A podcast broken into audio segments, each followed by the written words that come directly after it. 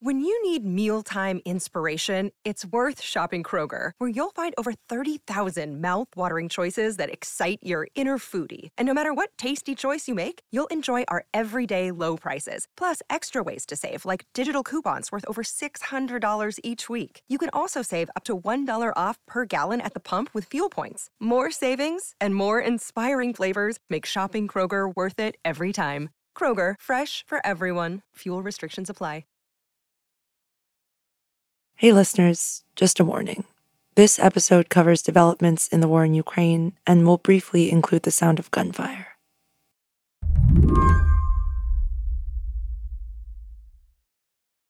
Shane Harris, who reports on military intelligence over at the Washington Post, traffics in confidential information memos, PowerPoints, reports.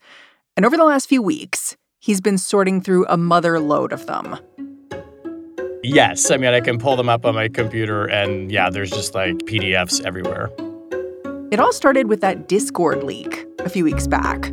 This morning, a bombshell report is revealing details about the leak of what appears to be highly classified U.S. military documents. The Pentagon is doing damage control after someone leaked dozens of classified documents about the war in Ukraine. All of this coming out as Ukraine battles Russian forces in Bakhmut and as it prepares for a new counteroffensive. U.S. officials say that. For Shane, this initial information dump, it was just the beginning. From these Discord leaks, there were an initial tranche of around 50 or so, depending on how you count it, documents that did show up on the broader internet. And then the Washington Post has, you know, obtained additional documents, which we have access to now. And those are the ones that, you know, we're kind of going through systematically to, you know, read through them all, kind of categorize them, understand what they say. What these documents say is that the U.S. is watching the Ukrainian war very carefully, trying to figure out how each side is processing the day to day conflict for sure, but also speculating about how much longer Russia can pay for its invasion, pointedly critiquing Ukraine's optimism in battle. And they don't make predictions per se, but they do, I think, try to give policymakers a sense of like the forecast. You know, given the following conditions, here is, you know, the likelihood that X will happen. And you do see in some documents where they'll even have sort of scenarios where if we did the following things to help the Ukrainians, what would be the likely impact on Russian forces? And they try and kind of rate that sometimes. So it is a little bit of like a hazy crystal ball. And I think that's just what it's like to work in the intelligence community. You know, this war has been notable to me in that the US and Ukraine and Europe have all seemed to be operating in lockstep since the beginning. I wonder if these documents you've seen complicate that narrative a bit. I think they do complicate it a bit. And it's much more, it's frank. It's like a candid assessment. Like when you look at these documents, what you're seeing is like it's the unvarnished picture. Today on the show, what this unvarnished picture of the war in Ukraine reveals about unconventional tactics on the ground and how fighting will escalate this spring. I'm Mary Harris. You're listening to What Next? Stick around.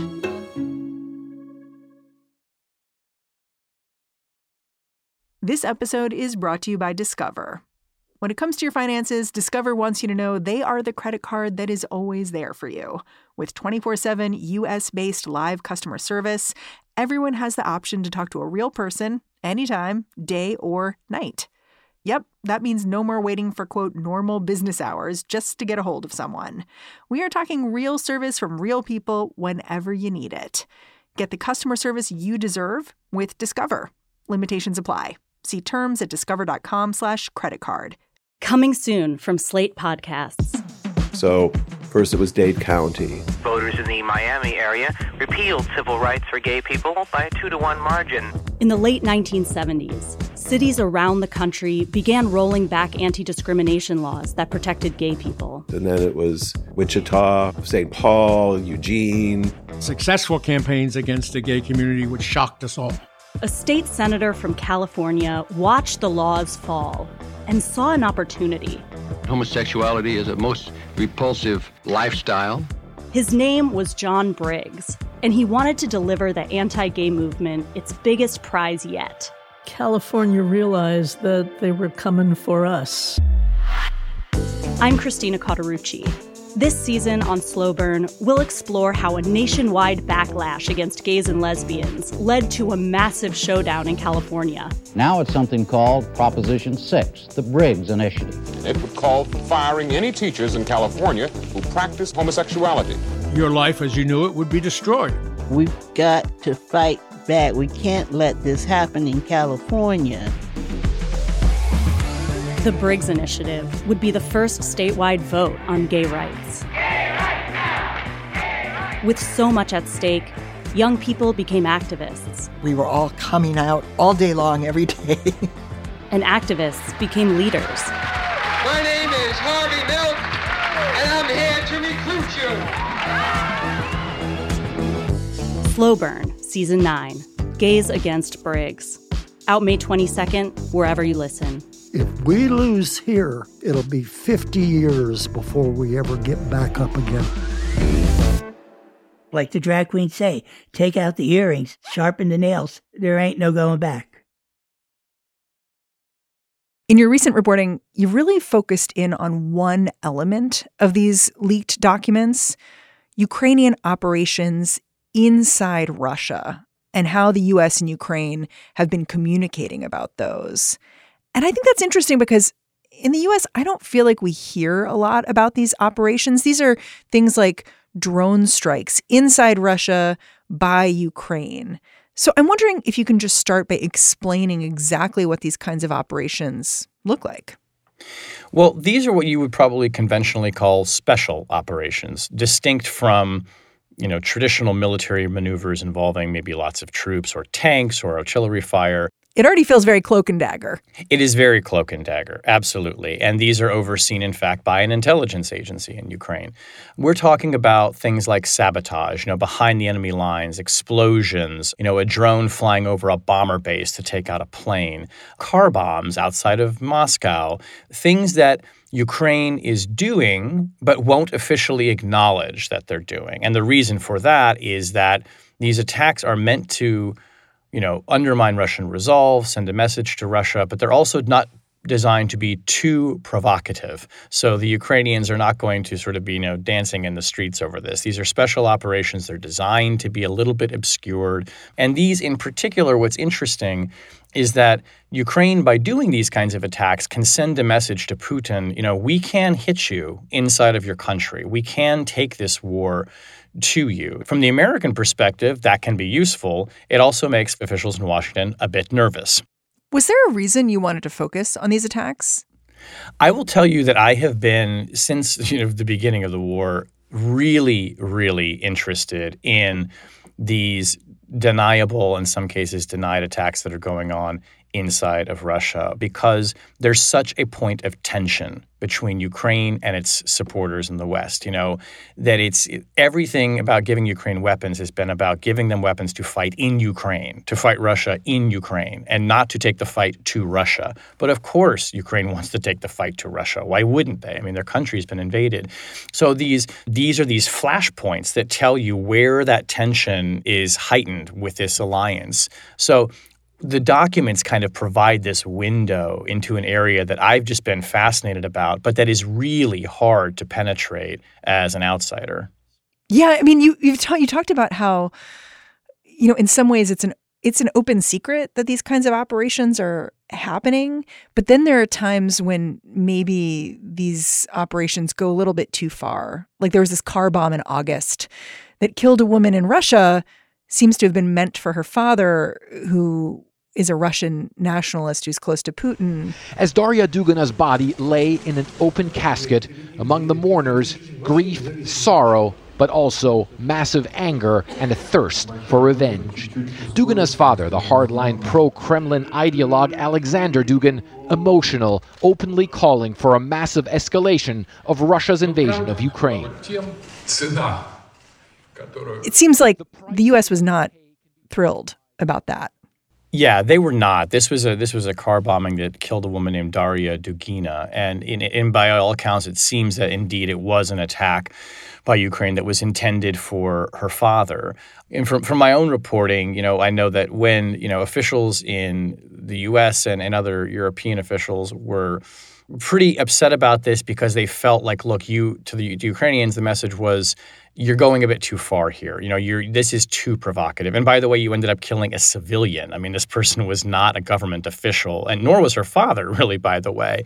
So you could see in that instance, you know, Ukraine going over the line of what I think it's Western allies felt was tolerable for attacks inside Russia, which themselves are already quite provocative. And there was kind of a wrist slap after that, I'm told. And the message to, you know, President Zelensky was, listen, you know, you got to get your people under control here. This kind of thing you can't do again. But it kind of gives you a real flavor for how these attacks will unnerve officials who are supporting Ukraine because they don't want the war to escalate. They don't want Putin to have an excuse to then, you know, escalate the war more ferociously against Ukraine or possibly in a way that even drew the United States more directly into the conflict. Yeah, it's interesting to look at these operations because they really do seem like the dirty work of the war. And I, I didn't realize until I read your reporting how much Ukrainians uh, openly talk about and celebrate these kinds of attacks. Like you talked about how the smoke from any kind of mysterious explosion in Russia, people call it cotton. They've started mm-hmm. giving each other cotton bouquets as gifts. Like I I had no idea.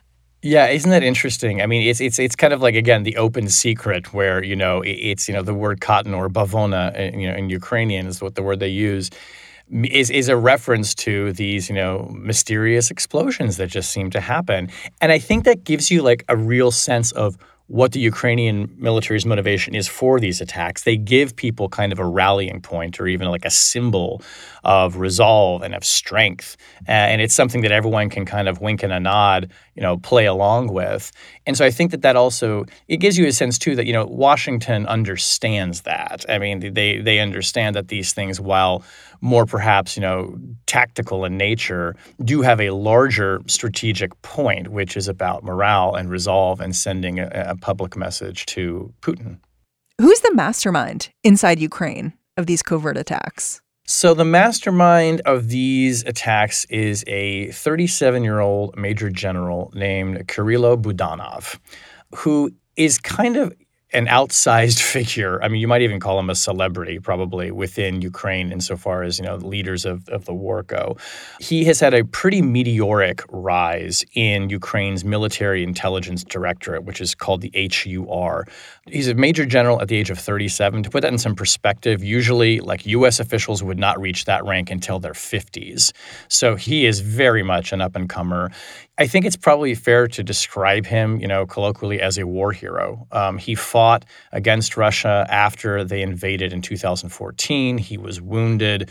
Um, he's been on many secret missions that you know the government, you know, notably will not discuss. He's kind of one of those guys that operates in the shadows. He's received a number of important decorations from the government. You've described him as a soldier crossed with a spy. Yes, exactly. And really embraces this persona, we should say. I mean, he is, he gives a lot of press interviews. He's quite charming. You know, he has a pet frog in his office. No, he doesn't. He does. He has a pet frog in his office. Uh, I've talked to, you know, very senior Western intelligence officials who interact with Budanov, and they both like him and think he's fascinating. And he also makes them a little bit nervous because Budanov is the guy who does want to take the fight more directly to Russia. You know, one reason I should say too that Western intelligence officials, particularly in London and in Washington, like him so much is Budanov was really the guy in the Ukrainian government who was saying the Russians are going to invade. Like he accurately predicted it. So this was like a game recognized game thing. Like yes. the US is like, yeah, this guy's smart. He's also a little wily and yes. we can't really control him. That's right. And I should say too, I think he likes that and I think he likes knowing that. I mean, he is you know, he's brash, he's uh, talented, and I think that he likes this persona. It's also clear that he's been very successful. What are some of the rules the US has put in place to just to avoid crossing hard lines in this relationship between Ukraine, Russia? Well, one of the big rules the U.S. has put in place is the Ukrainians cannot use U.S. provided weapons to launch strikes inside of Russia. So be as covert as you want, but you can't use our stuff. Right. And, you know, and this also you see like the more public kind of demonstration of this when the United States has said, you know, we'll give you, you know, kind of like longer range artillery, but we're not going to give you anything that's long enough to reach all the way into Russia. Then there seem to be like lines that I don't fully understand yet, but maybe you're more situational. And the, and these leaked documents tell us some things about those. And you know, in one which I wrote about was that back in February, when the anniversary of the invasion of Ukraine was approaching, Budanov was actually making plans to do mass strikes on February 24th on the anniversary, with, as it was described in one document, with everything that the HUR, his agency, had uh, you know, in its arsenal. And officials back in Washington were listening in on these conversations that he was having, and they seem to have gotten pretty nervous. And we know from one of these documents that two days before the anniversary, the CIA reported that the HUR, Budanov's agency, had agreed at Washington's request, it says, to postpone strikes on Moscow. So the U.S. came in and said, no, we're not doing this. Yeah, U.S. came in and said, like, let's not do this. What we're really talking about is the way Ukraine and the US are dancing on this line. And what I'm trying to figure out in talking to you is whether these documents also expose a growing crack between the US and Ukraine or a tension. I do think they show attention. I mean, to me, and I think I've heard this in conversations that I've had with you know, officials from all the countries involved in this. This spring counteroffensive that is coming up, that everyone's been anticipating for so long, and there's been so much talk about it because Ukraine has been talking about it publicly because they want support for it. It's it, it kind of I don't want to say it feels like Ukraine's last stand, but you see this in the documents and you hear it in private conversations that the West is basically going to give Ukraine kind of one more turn of the handle here with the counteroffensive. after the break. As Ukraine thaws out this spring, the war is expected to continue to escalate. So, what do these newly released documents say about what happens after that?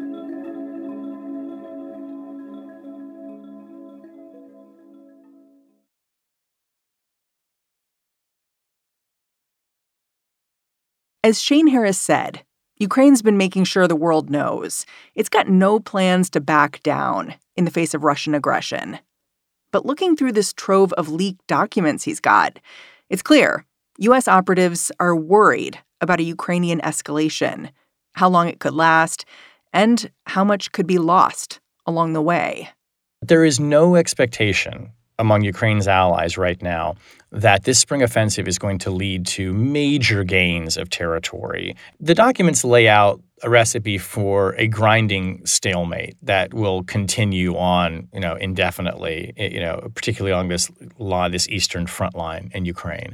There are troubling signs that Ukraine is running out of munitions, that it will not have what it needs in terms of artillery shells and other vital equipment to kind of keep up the fight against Russia. But isn't that like a US and Europe thing? Like, aren't we supplying munitions? We are supplying munitions, but there's also limits to what the U.S. and Europe can provide. I mean, in some cases, there are stockpiles that are running low uh, among Ukraine's allies, and that stuff has to be replenished, and new things and new equipment has to be made.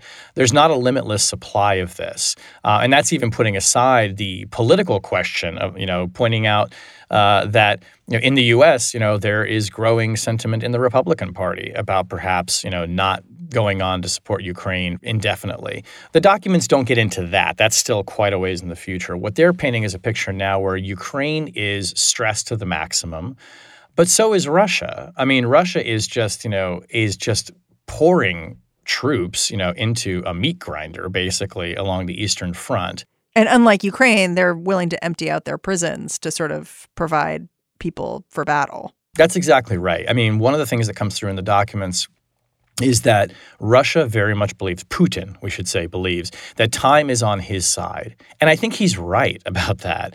Russia is prepared to keep emptying prisons, to use conscripts, and throw them into the front and basically use them as cannon fodder to deplete Ukraine's supplies of ammunition, of men, and just draw them down. To understand the future of this war, Shane says, you've only got to look at what's happening already in the eastern city of Bakhmut. Since last summer, Russia and Ukraine have been in a heated battle there.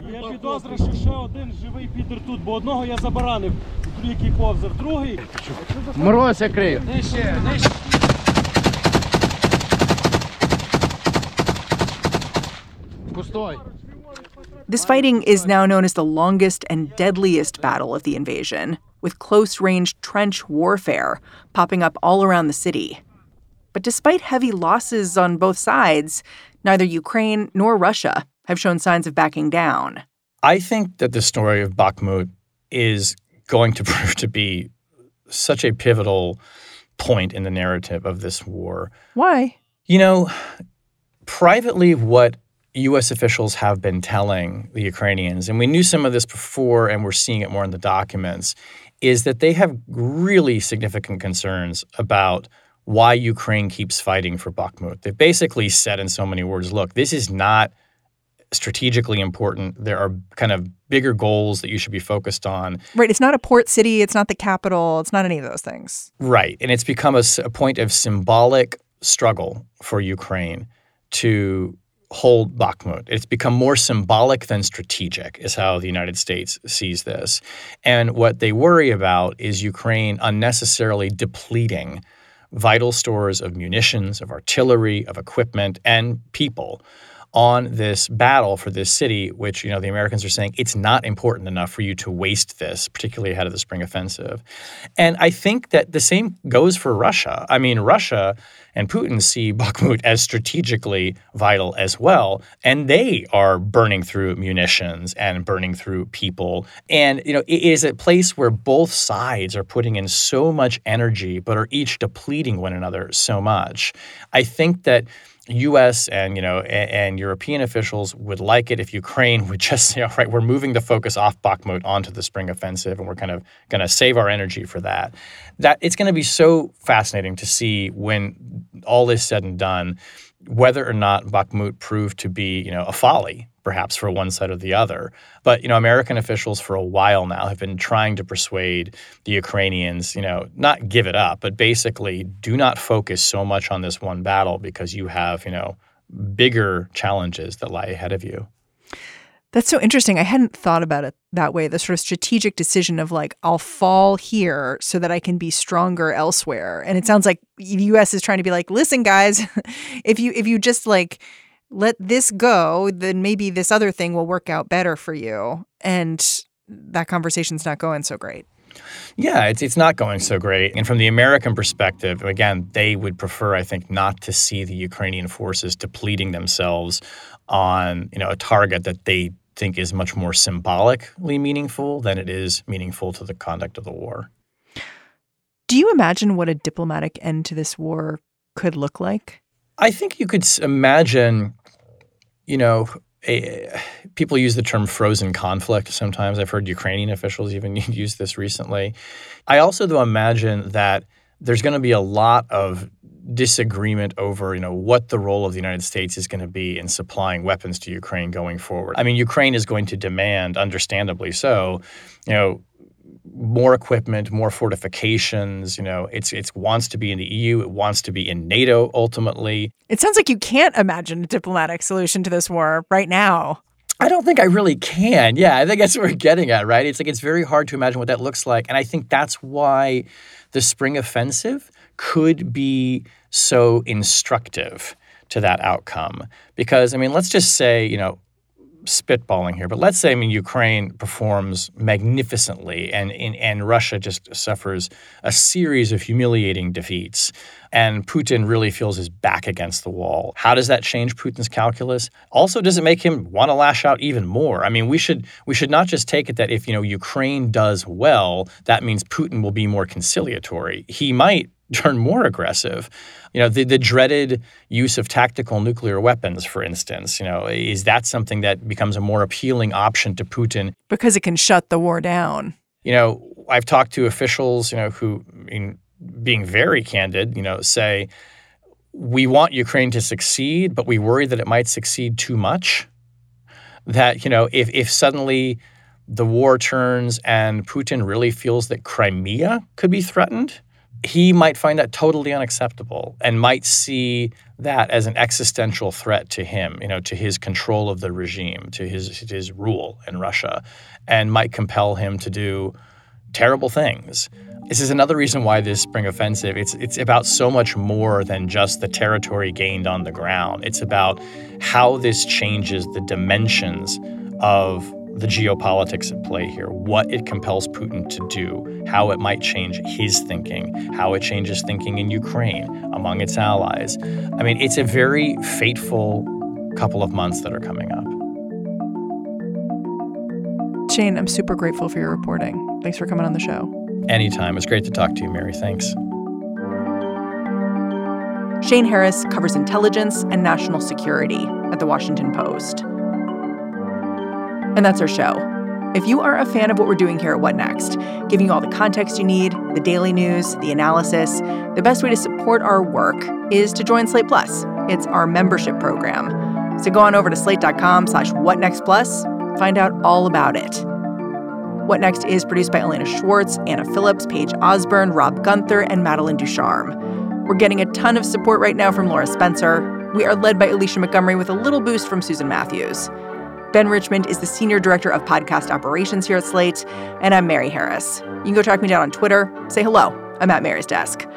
Thanks for listening. Talk to you soon.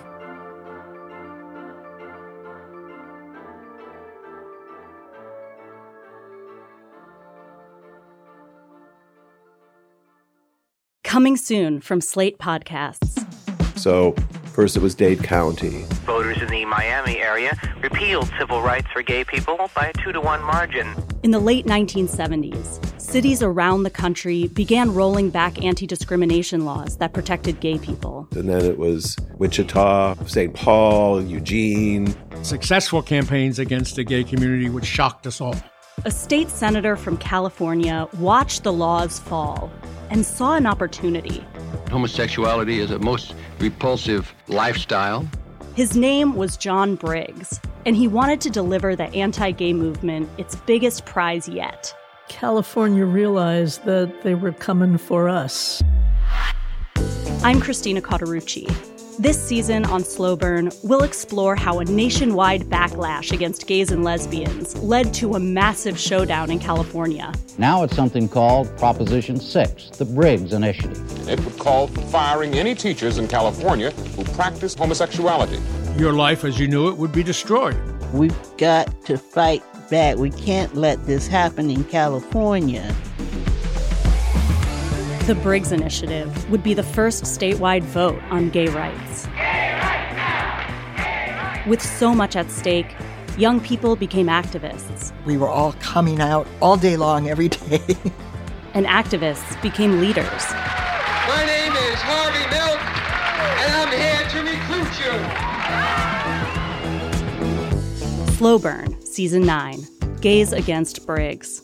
Out May 22nd, wherever you listen. If we lose here, it'll be 50 years before we ever get back up again. Like the drag queen say, take out the earrings, sharpen the nails. There ain't no going back.